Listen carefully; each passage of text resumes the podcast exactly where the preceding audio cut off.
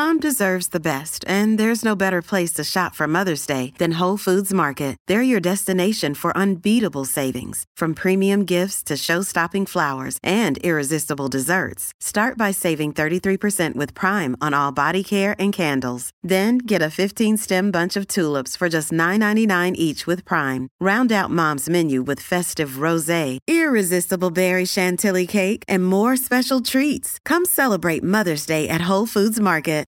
This episode is brought to you by Shopify.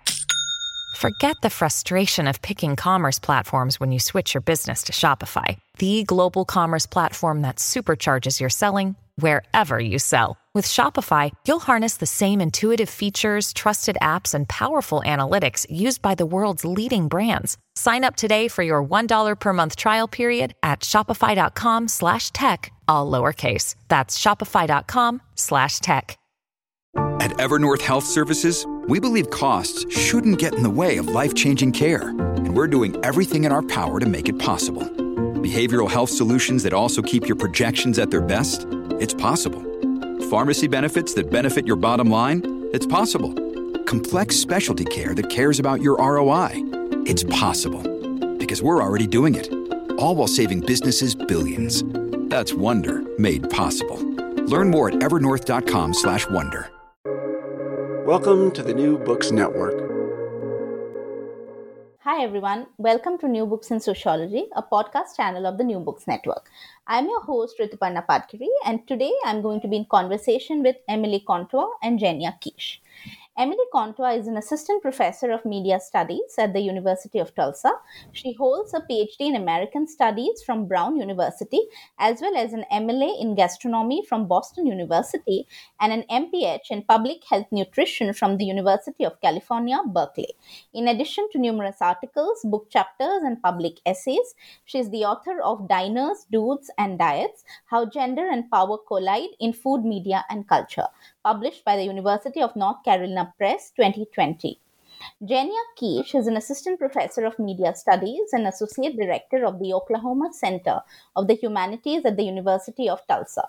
Her work explores digital agriculture, food media, and philanthropy. She is a co editor and contributor to a forthcoming special issue of New Media and Society on farm media, and also serves as an associate editor of the Journal of Cultural Economy. Currently, she is writing a book on the philanthrop capitalist media culture. Emily Contois and Zenia Kish are the uh, Kish are the co-editors of Food Instagram: Identity, Influence, and Negotiation, published by the University of Illinois Press in 2022. It is this very book that we will be discussing today. I'm very happy to have both of you here and welcome you to this discussion. Thank you so much for having us. Right. Lovely to uh, be here. So, thank you. Thank you so much. So, let's begin by talking a little bit about how the idea of the book came to you and you know what its scope is like Certainly. So, an editor actually reached out to me. There isn't a book on food Instagram, Emily, and there should be. Um, and as a junior faculty member, I was in the throes of, you know, writing and editing, you know, my first book, Diners, Dudes, and Diets. But I couldn't let it go. As we look to the landscape of digital food studies and where there's content and great writing about food, food Instagram still hadn't been covered. There, this book didn't exist and it needed to. And so when I reached out to mentors, they said, ah, well, if you're going to take on an edited volume, you should take on um, a really fantastic co editor. And so I was so lucky that Zenia and I were hired at the same time into a really forward thinking department of media studies that thinks food studies is media studies and very warmly embraced this project as one that we took on together. And so we worked together on a CFP that we sent out into the world and got dozens and dozens of really fascinating abstracts as we thought about what could the landscape that we could lay out in this book look look like. And so I think as I reflect, right, like we're so proud of our introductory chapter, which really charts this course, right, the history of our ideas of thinking about food visually, um, as well as thinking productively about the visual ecosystem that is Instagram. That an edited collection was actually um, the right output to really tackle this. Um, that we could have done a very interesting co-authored book, but to do an edited collection one uh, that has 17 chapters from 22 contributors from all around the world telling really interesting case studies with different methodologies uh, that represent 12 different countries. Um, we could truly tackle um, the, the vastness right, of what you could cover thinking about food Instagram, a topic that up until that point had been quite dismissed um, as a platform that was just about beautiful photos of food, that perhaps too much about leisure, about a sort of middle class or even affluent sense of luxury, one that was sort of feminized and had been dismissed as uh, more sustained academic attention had turned to Twitter or Facebook as spaces for political conversations, for branding, um, you know, for that idea of the public square that we continue to debate. And so part of what we wanted to recapture and claim and defend in this book is the significant contributions of Instagram to exactly those sorts of conversations as well. But I'll pass it to Zenia as she thinks about our work at the beginning of this project.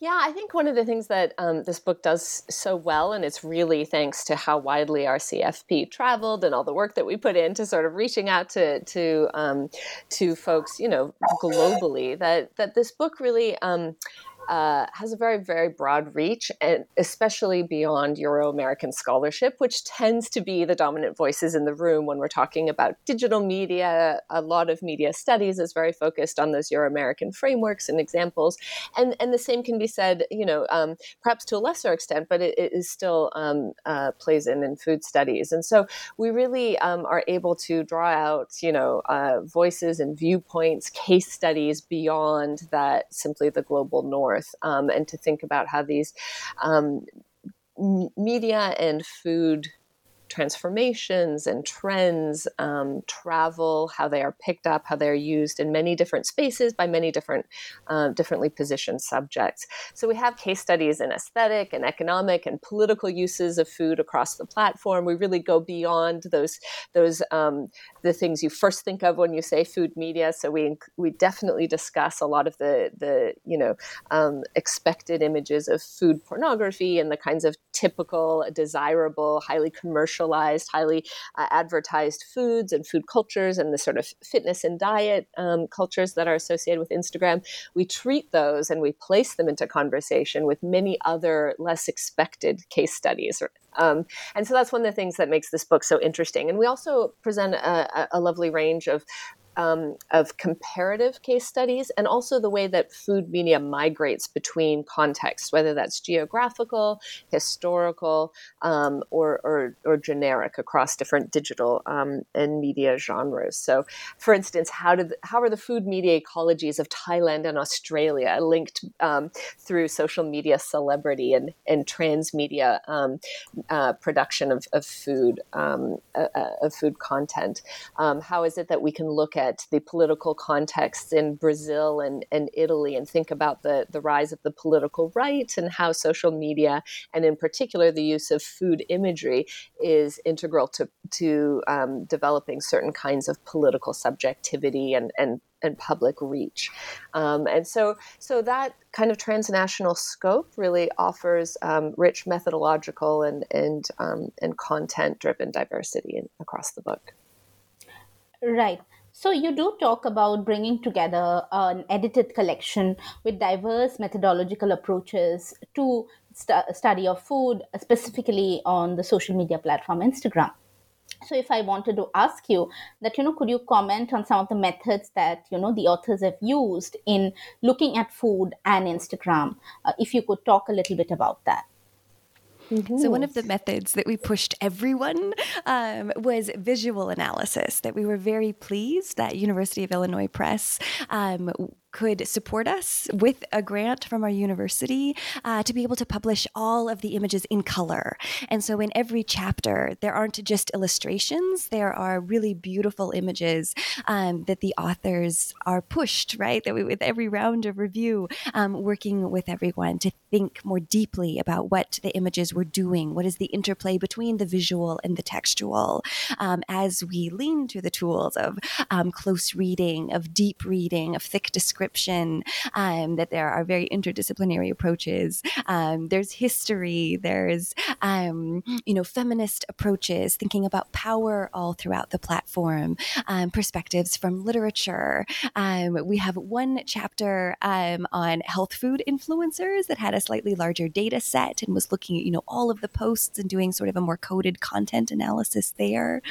So those are a few that come to mind. What are you thinking of, Zenia, when we reflect on the methodological influence of the book? it's really a rich collection, and that's what makes each chapter so fun to read because each chapter offers a different case study, but also a somewhat original or different approach. And so, uh, as digital ethnography is expanding as a kind of um, maybe a bucket list eth- uh, a, a method, there are a lot of things that you can bring to studying digital content. Um, we we have, as Emily mentioned, the historical. We have um, analysis, quantitative analysis of large data sets. So some of our authors are considering things like the use of hashtags in a particular place, like what does the hashtag food porn, what does it do in France, for instance, on the French internet? Um, what, how does it function in different capacities, and how is it how does it attach to different kinds of images? Um, what does uh, what what is the meaning of food visuality that it instantiates and demarcates? Um, uh, but we also uh, we draw on uh, we have authors who do things like um, different kinds of ethnographic and interview driven approaches. So we have a couple of authors who toured around biscuit restaurants in the us south and spent a lot of time not only um, engaging with the visual feeds of these biscuit restaurants but in the spaces walking through the cities and the neighborhoods walking through the the, restaurant district, um, spending time uh, exploring like what is the the design and layout of the restaurant themselves, and how is that um, conducive to or, or, designed for a particular kind of digital visuality um, that's easy to snap and post on your feed. Um, and then the food itself, how how is food something that you actually have to physically material engage with while also studying its visual representation. So we have um, a whole range of authors who spend time in um, restaurants and in kitchens and um, in the places where food originates. So on farms, in fields, uh, at farmers markets, thinking about okay, what are all the spaces of food production and how does that translate into these emerging digital forms of, of, of visual um, representation. Um, we have a little bit of political economy in there. So um, some of our authors also look to um, wh- what does labor look like across the, the, the food visual value chain. Um, so what are the different kinds of work that do appear on our screens in digital media and those that maybe are more um, shunted to the shadows or hidden or deliberately sort of um, left out of the frame. So, what's the work of preparing food, of growing it, of transporting it, of, of editing um, the, the content and moderating the content that keeps our feeds sort of full of the kinds of images that, that the platforms want us to see, but also protects us from those that, that, um, that, uh, that they don't want us to see. Um, and then, uh, and a lot of these different methods really um, come together in interesting ways to ask questions that kind of um, are interdisciplinary in their scope. So, from the direction of ethnography, but also content analysis, but also quantitative analysis, our authors are collectively asking what is the content we we want to define as we as we identify it as our our subject of study. So it's an interesting methodological question to even ask what is the food image on Instagram? Is it just what literally the, the photographic frame within the post? How does it interact with the text around it? How do feeds as a whole produce galleries, produce time spans, produce narratives across time and also as they migrate to different platforms?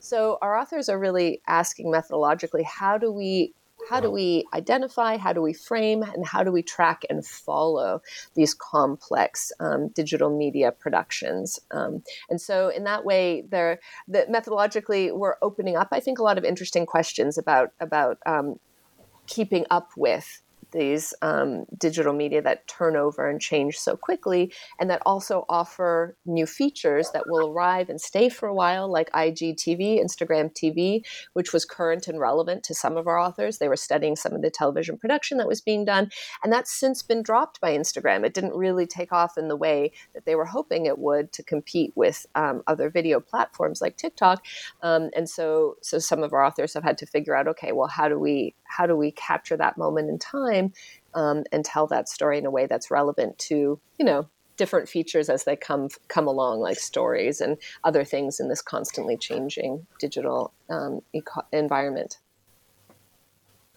Right. So, if I ask you, uh, what does the book exactly bring to Instagram or digital media studies? Uh, what would you uh, tell me, you know, in terms of uh, m- maybe something new to the uh, theoretical framework or methodological approaches? I'll toss that that's one to great Zenia. Question. Yeah. Mm-hmm. yeah, that's a great question. Uh, digital media studies is, of course, rightly focused on the relationships between technologies and people. How is society um, impacted by? How does it contribute to um, new technologies, and and what are the impacts as they get introduced and as they change? So, you know, a lot of digital studies is already thinking. Digital media studies is already thinking about the technological features and design of platforms, the structure of technology industries, and a lot of interesting work on, on the content of our digital media questions of speech, privacy, ownership, identity, digital content and advertising, um, the attention economy, different forms of engagement. And so, so we engage with all of those questions across the book, but we also draw out and, and bring into sharper focus um, certain dimensions of, of digital media and Instagram in particular that, that don't um, get perhaps as much attention as, as, as they really warrant. So things like um, the importance of embodiment and affect, the place of bodies in interacting with um, our digital media platforms, that's something that is front and center whenever we talk about food, food cultures, and consumption. We can't not think about embodiment and our physical material engagement with the food as well as with the media um, that we're using to depict, sell, um, hide, or, or otherwise engage with, with food. Um, and so, so this helps us to think about gender, for instance, um, through questions of embodiment, affect, emotion, memory, um, those sorts of things. Um, but we do that beyond including and beyond some of the ways that we that are conventionally associated with food cultures and digital food cultures. So we do have content on diet and health influencers and fitness and those sorts of things, for instance. But we also bring in and, and expand discussions of political masculinity and nation branding through the kind of unexpected register of food media, right? Those are not conversations that generally come together in digital media studies.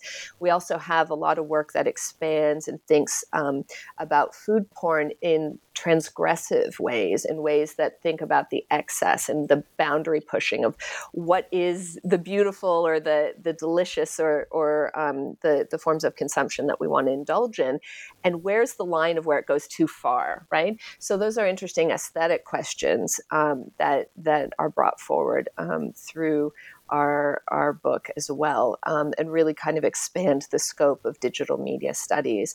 Um, and then, really, the as mentioned before, the the kind of transnational comparative examples and case studies really um, bring Instagram into a global conversation, which is um, often not not given as much um, light as as it should be in our digital media media studies, which tends to think about these dominant platforms from the perspective of American or global North users. So those are are a few of the ways that I think we're really bringing the conversation of Instagram um, into new in new directions in digital media studies. Right. So, uh, what do you think does the book also bring to conversations on food studies? So, I think our claim is that this book opens up a, a, rich invitation between food studies and media studies and shows what's possible uh, when we engage the theories, the perspectives, the methods um, from both fields to get to a much richer place. So, one way that we do that in our introduction is thinking about this language that's been a part of sort of food activism, of farm to fork to waste, um, thinking about a food system, um, thinking about it as a series of networked nodes, right? A bit more complicated than just a simple supply chain. And so we apply apply that metaphor, that system to Instagram itself to think about how it produces um, a rich and complicated um, and sometimes contradictory um, visual food ecosystem um, by bringing that network analysis to thinking about how these images of food circulate, produce meaning, um, and are a significant part of driving our food system. I think as part of that analysis, we got to this rich place of realizing and being able to argue that Instagram isn't just about representation. It's not just these beautiful images of food that have aesthetic conventions um, of representing a food world, perhaps more beautiful than it actually is as a sort of dominant way of seeing. Um, but that that visuality, that process of representation, um, is producing the food system that we have, whether it's driving the way farmers want to represent their labor and their final products, the way that food influencers um, show us cooking um, in their various food processes, um, that this idea of the frictionless food fantasy that we get to consume as we scroll through these images. Um, that there's always right more complex stories about power about access about inclusion and exclusion um, that these images are showing us. And then i think similarly um, to our question thinking about you know the visual analysis as one of the key methodologies is also this focus on the gastronomic on the sensuality of food um, of having these be chapters some written by media studies scholars um, where we encouraged every author to think about ingredients and flavors and preparation techniques and what things look on the plate, how they taste, um, how they are part of histories and heritages. Um, that these are all uh, sort of typical foundational food studies insights um, to never forget the, the materiality and the sensuality of food. Um, and that even as it is circulating in a digital space in these digital ways, um, that we're able to have a book that captures sort of all all of that feeling and all of that meaning when it comes to food. Hmm.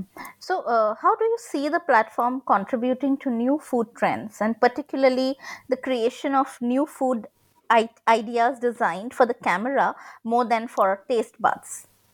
So we chuckle a little bit that we finally, right, published this great book on food Instagram and the social conversation, right? And the platforms our students are especially using have moved on to TikTok, um, where there is a similar but also different, right, sort of food media culture circulating. Um, but I think one of the things we're proud of is that the book thinks about this much longer trajectory of food porn and thinking about the aesthetic style that was created, you know, in food cinema, on food television television and glossy food magazines that really um, takes root in the food blogosphere in the early 2000s, and then, of course, explodes and proliferates when it comes to food Instagram. That this world of incredibly beautiful, seductive images um, aligns with this concept of Instagrammability, right? Images worthy of being captured and shared on the platform.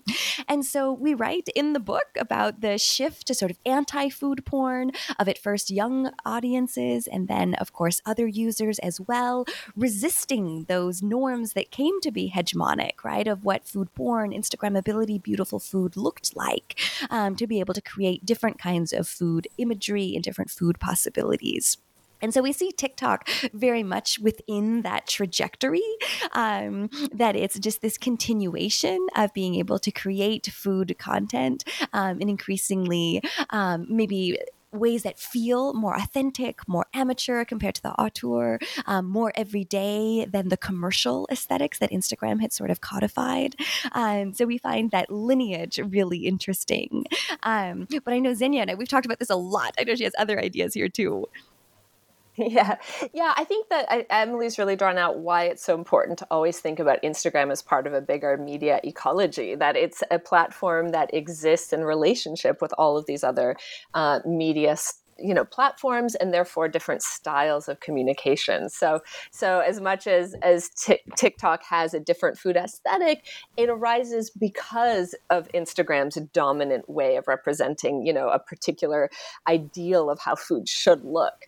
Um, so i think that that's something that you know that's still instagram relevant. Um, and so i think that's that's very helpful. But you know um, it, it, food instagram is really thinking about um, what are the large scale impacts and kind of expectations put on our food industries as much as individual users and consumers. So, so how is it that restaurants have really reshaped themselves through a very high engagement with, with Instagram? As, as we point out in the book, you know, uh, between 2010 and, and and to the end of uh, that decade, 2020, um, a, vast majority of US restaurants had a presence on Instagram as one of their places where they market and draw in audiences and, and consumers. Like not, something like 90%, you know, had regularly updated Instagram accounts. And that was that's really, really key to their marketability.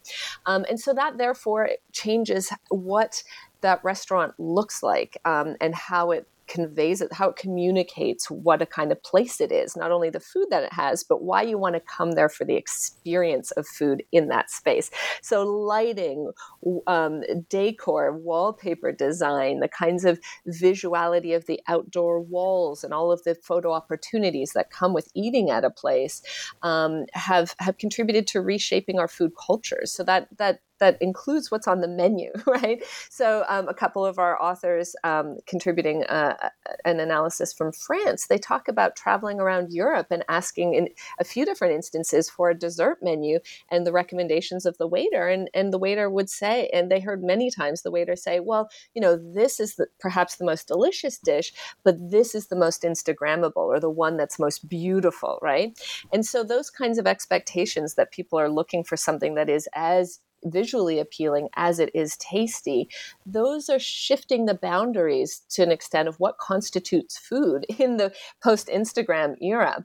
Um, so, so quite a number of our authors really think about how is what are the foods that are invented with that camera lens in mind. So, one of our chapters um, looks at the the creation of the the unicorn latte, um, which was initially um, a drink created by a small Brooklyn cafe, just one little place, independent independently owned cafe that created this very visually appealing drink using all kinds of, you know, powders and, and different ingredients to make it look very colorful and beautiful. And so they advertised it on their Instagram and in their social media.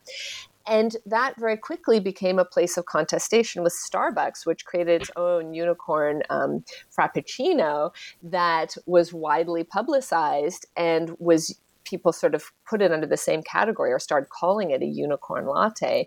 And so it led to actually a legal battle over IP who gets to own this very, very visually attractive drink that many people sort of said, well, it doesn't even taste that good, but look at how well it photographs.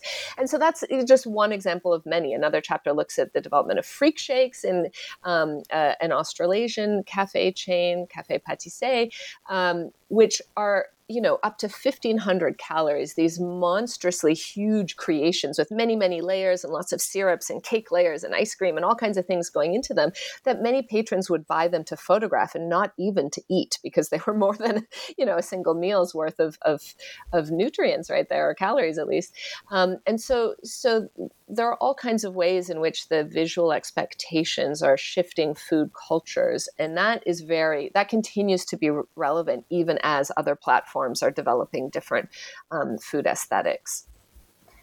Uh, continuing our conversation on food aesthetics, uh, what would be some of the less discussed or surprising ways that power structures shape this content and aesthetics of food Instagram? So I think two examples that I think of, immediately, we have one chapter thinking about the long history of feminist restaurants, uh, communicating with the communities that dine with them, and thinking about what's similar and what's different from the more analog world of cookbooks and newsletters, um, calendars, right? Other, you know, uh, paper goods that would be passed out, mailed out, a part of the restaurant, versus the work that's done on Instagram. Um, and one of the points that Alex Ketchum raises in her chapter um, is the significant extra digital labor that Instagram requires of constantly producing content um, and of um, an emotional labor in developing a following, responding to comments, responding to problems, you know, interacting with all of your followers in your community community, um, that it actually places a fair amount of time and energy and um, affective emotional expectations upon these business owners um, as they use Instagram as the way that they market their businesses um, and connect with their consumers. So I think that's one way of thinking about how the expectations of Instagrammability and beautiful images um, puts quite a lot of pressure on all restaurants of all types um, to be able to sort of reach that expected standard of how we represent food on the platform. And then another one that comes to mind, right? Like sometimes we think of, um, you know, these more negative or uh, spaces within food Instagram that are ripe for critique. Um, but another chapter that comes to us from Robin Caldwell um, looks at how the space of food Instagram and hashtags like Black Girl Cooking um, were ways to be able to sustain community, um, especially during the COVID 19 pandemic when we couldn't cook together, be in actual physical community together um, because of the distance physically between us, um, but to still maintain that community through recipes, through food, um, through um, particular ingredients or particular dishes that had um, significant meaning. And then also the hashtag, right? Be able to cultivate that between users. Um, and so thinking about whether those photos are of beautiful food or of beautiful um, sort of community building, um, not just during the pandemic, but also thinking um, about the, you know, global, you know, sort of racial reckonings following the murder of George Floyd, um, of thinking about the incredible possibilities um, of uh, Instagram for community building. Um, that I think, you know, when we think about the subtitle of the book, right? Identity, right? Of using Instagram as a space to be able to communicate one's own identity, but also to create those affective bonds um, among social groups, um, to create influence. And then also this last, you know, sort of section with negotiation of the various ways um, that users and communities are able um, to deploy Instagram, to use, manipulate, reimagine Instagram against even, you know, what the platform and its affordances and its business propositions would necessarily invite us to use. So those are a couple examples as we think about where aesthetics and power meet um, and took us to very surprising places. Um, I think I can't help but share one more. I know Zenia and I both really love Jocelyn Anderson's chapter um, on farmers who are not just talking about how they use Instagram to connect uh, with consumers at the farmers market or to join CSAs, you know, with beautiful bucolic images of farms. Um, but the idea of the farmer dark gram, these private accounts where they are in, you know, much smaller networks of farmers facing similar challenges to be able to use Instagram as a space to build community, to get help, to get support um, when your crops fail or, you know, some small disaster or large disaster happens um, that you don't want to sort of share with the consumers who might not understand, you know, all of the ins and outs of sort of agrarian life. Um, and so that's a really interesting example to think about how these farmers, you know, have multiple accounts. One where they're, you know, broadcasting a particular bucolic imagery um, that's a part of marketing and a part of a, an imaginary of um, global life, of agrarian production, of farming and farmers, and knowing where your food comes from in this sort of commercialized and almost romanticized sense. And then the real world um, of farming and agriculture and the challenges that that brings. Mm-hmm. So, uh, how important are transnational linkages in both the production as well as distribution of food and digital media? So central, um, and this is They're this is so again important. I'll let Zitty jump in though. I know she has tons of great things to say here. Yeah, these as as we discussed. I mean, this is why we developed our our very original and interesting um, framework for thinking about digital food media through the feed supply chain. Um, so, in terms of uh, thinking about the transnational um, linkages and frameworks for understanding both food media and food industries and digital media specifically, and then all the places where they intersect. This is precisely why we developed the framework that we did of the the um, digital food. Digital media um, feed chain. I'm sorry, I screwed that up. Let me start over. now I'm a little bit thrown. Okay. Um, so this is a very interesting question. Um, tracing the transnational linkages that comprise both our food industries um, and everything that goes into them, um, and and our digital media um, as as very much globalized um, cultural and economic institutions. And this is why we developed the framework that we did um, in the introduction for talking about these things, where we think about the digital feed supply chain, um, and and the fact that there is no way to isolate a single food product nor um, any aspect of digital media as strictly local or as strictly a national product. Um, all of the examples that we look at are in some way, you know, transnationally embedded, and that's not necessarily in production. Some of our our um, chapters look at very very local forms of production. So some of our, our farm chapters, for instance, um, as mentioned, the the local um, very local communities formed um, on the farmer darkgram, um, but also we have a chapter that looks at um, happy meat producers as defined by our author in Australia who are using um, very locally based narratives about raising animals in ethical and very environmentally friendly ways on their farms in order to counter um, ideas about all meat as sort of industrially factory produced and and and deeply cruel systems. And so we have many many people telling very local stories um, about food on on Instagram, but these things end up circulating you know, much beyond local or national borders. And so that's one of the ways that we always have to think about um, how how distribution affects the geography of food Instagram. Um, but there's also underlying Instagram as a platform. There are all sorts of transnational labor um, that go into keeping the feeds um, uh, full. so uh, everything from content moderators to the engineers to um, to the the, the transnational um, cable systems that maintain the internet.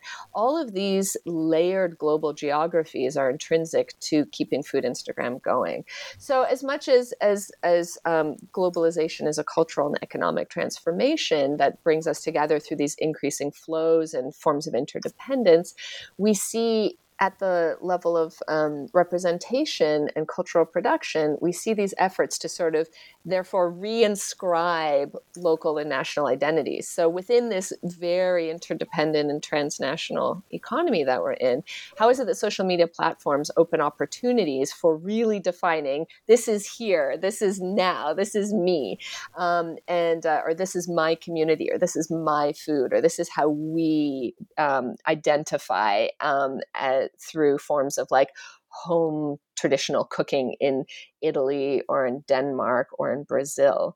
Um, those are a lot of the questions that that we explore, and um, and so it's it really digs into that tension between um, between a, a, a global e- political economy of digital media and then very locally rooted um, food cultures, um, which nevertheless are part of um, broad global food networks.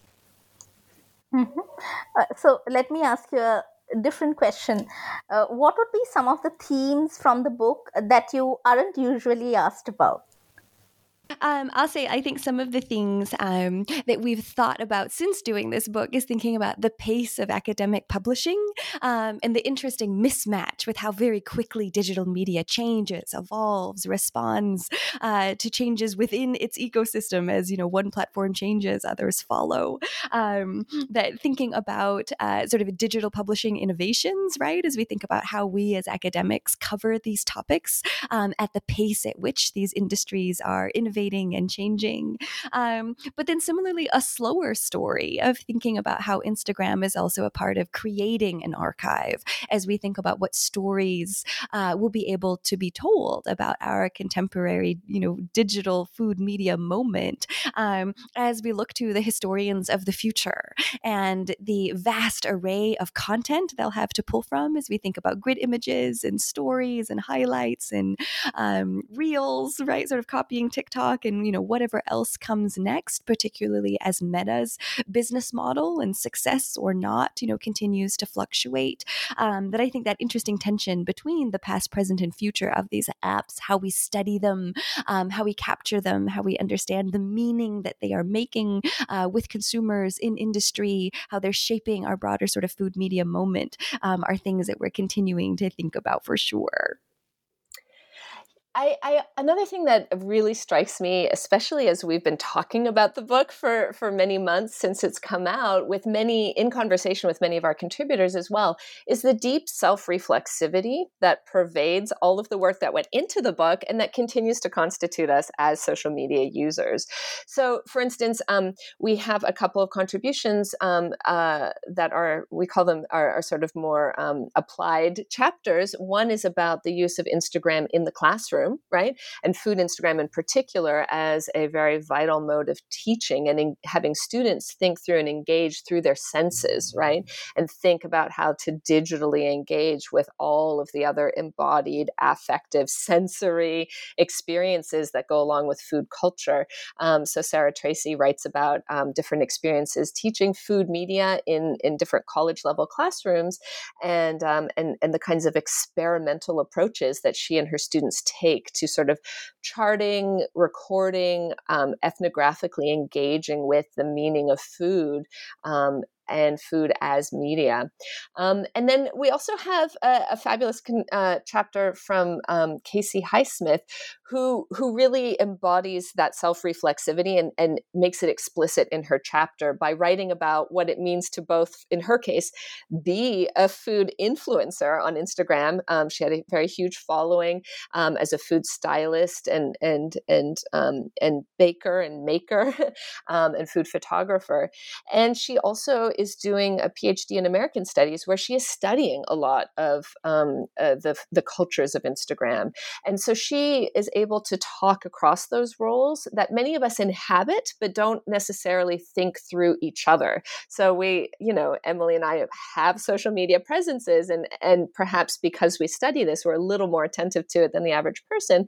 But we're all both consumers and makers of content to to varying degrees. Um, we all for instance, we all cook food at some level, we all consume food, and it often overlaps with our, our social media usage. And so that kind of self reflexivity, uh, we tried to capture that um, and draw it out in, in our, the, our different contributions in the book. And it's really um, really uh, captured in the cover of the book, which was a collective effort between Casey Highsmith, uh, one of our writers, Emily, and I, where we talked about like what what is the image that really speaks to everything going on in this book. And so Casey made the cake and then stylized um, through ongoing conversations with us what the presentation would look like. And so we have many different layered elements there that we have on the cover. It's a cake of a, a, an iPhone with a food Instagram image on it. So we've got a, a cake image on the cake itself um, and and we've got other elements you know of that interactivity and self-reflexivity depicted. So we've got a knife that's cut a piece of this cake out really shattering any illusion that it's just pure image right? The, we see the insides of the cake exposed to view um, and we see some of the tools used both to make the cake and then also to deconstruct it to make it consumable um, and, and, critically available to us. Um, and and we see all the different things that go into making you know an interactive um, food media experience. We see there's a little bowl of, of hearts right that are the likes that go into fueling that attention economy um, but that also fuel the food economy in many ways. They're they're both attention economies um, that that overlap very significantly um, and increasingly so in the digital era. Um, so so those are so all of those things sort of speak to the the kind of self reflexivity that is a submerged theme across across the book that um, I'm always keen to talk about um, given any opportunity. So thank you for that question. Thank you. Last question uh, What would be some of the things that you are working on now or maybe in the near future? So, I'm working in the early stages on a new book um, called Like an Athlete, looking at how that idea of athlete, elite athletic performance has taken root all throughout American consumer culture post 1970. Uh, not just how we're supposed to sort of work out and dress out like athletes, but also eat and hydrate and recover and think and perform and be like athletes in all areas of our life um, as a way to critique sort of a cultural neoliberalism that has taken root at exactly the same time. Um, Uh, I'm also just finishing up an open access textbook chapter in ad text about gender and advertising, thinking about how femininities, masculinities, and non binary identities um, are being represented in historic and contemporary advertising and where we need to go to have a more just and joyful um, sort of advertising marketplace, what industry structures are continuing to be in place when it comes to gender. Uh, and then lastly, I wrote a, a, more personal essay, sort of combining um, history and a little bit of memoir and experience of thinking about this tension when it comes to cooking, something that has always been this tension of like labor and leisure, a domestic drudgery and a specific kind um, of creative expression, right? Elements that definitely came out as we were editing the food Instagram book as well. Um, and thinking about how in my own life that tension became buried um, when it came to things like academic burnout and, uh, you know, pushing out so many publications so quickly as we make that fight to tenure of sort of where our food lives sort of lie within that. Um, so those are two pieces coming out soon and then a book, you know, far in the future, but things I'm very happy to be working on.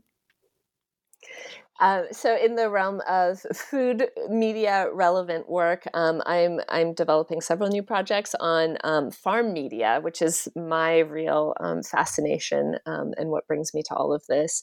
Um, so, I'm just wrapping up editing a special journal issue um, that looks at farm uh, media that proposes the concept, the idea of farm media as a really vital analytic lens for thinking about the transformations of the farm right now through all of our digital technologies that are creating the smart farm for everything from Wi-Fi enabled tractors to embedded sensors to um, the digitization of um, of of the the vast food um, uh, supply chain um, through blockchain and, and other kinds of digital platforms.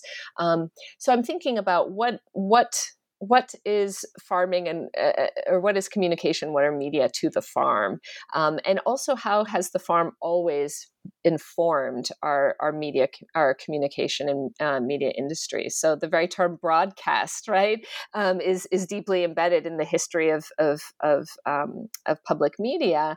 Um, and yet that is originally an agricultural term. And so when we look at the long history of both media communication and farming, they're actually much more interlinked than um, than scholars in either realm usually think about. So we're trying to build a new conversation for what media studies and and agricultural critical farm studies can can bring to each other. So I'm very excited about that, um, uh, and that includes looking at some of the new uh, food and agricultural technologies that Silicon Valley Valley is developing right now and what it means to bring venture capital backed um, innovation into the realm of, of food and agriculture. How does it change what a farmer does and what a farm is and where a farm exists, right? What does it mean to move into vertical farms or to move food production from a cow, for instance, from from from full animals into lab-based cellular reproduction of parts of the animal so the cellular reproduction of meat or or milk and other things like that. So um, so that that is one area of scholarship that that i'm moving forward. Um, another uh, piece that I'm working on right now is looking at the role of the tractor in um, the uh, Russia's uh, invasion of Ukraine and, and how Ukrainian farmers um, and um, and use both their equipment and their wiles to challenge um, the uh, imperial occupation of Ukraine right now, and also the impacts that that's having on the global food system by interrupting um, some major sub, uh, global supply of grains, fertilizer, and other agricultural inputs that come out of both Ukraine and Russia through the Black Sea corridor. So I'm very interested in in um, the intersections of food security um, and farming um, and and conflict right now.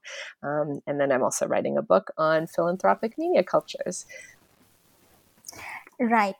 Of course, everything sounds very interesting, and I wish both of you all the good luck and hope to reading more of your work in the near future on that note, thank you so much for this conversation. It was lovely speaking to you on your book, and I hope more of our listeners are able to read and enjoy the book after this conversation. Thank you so much. Thank you. Thank you.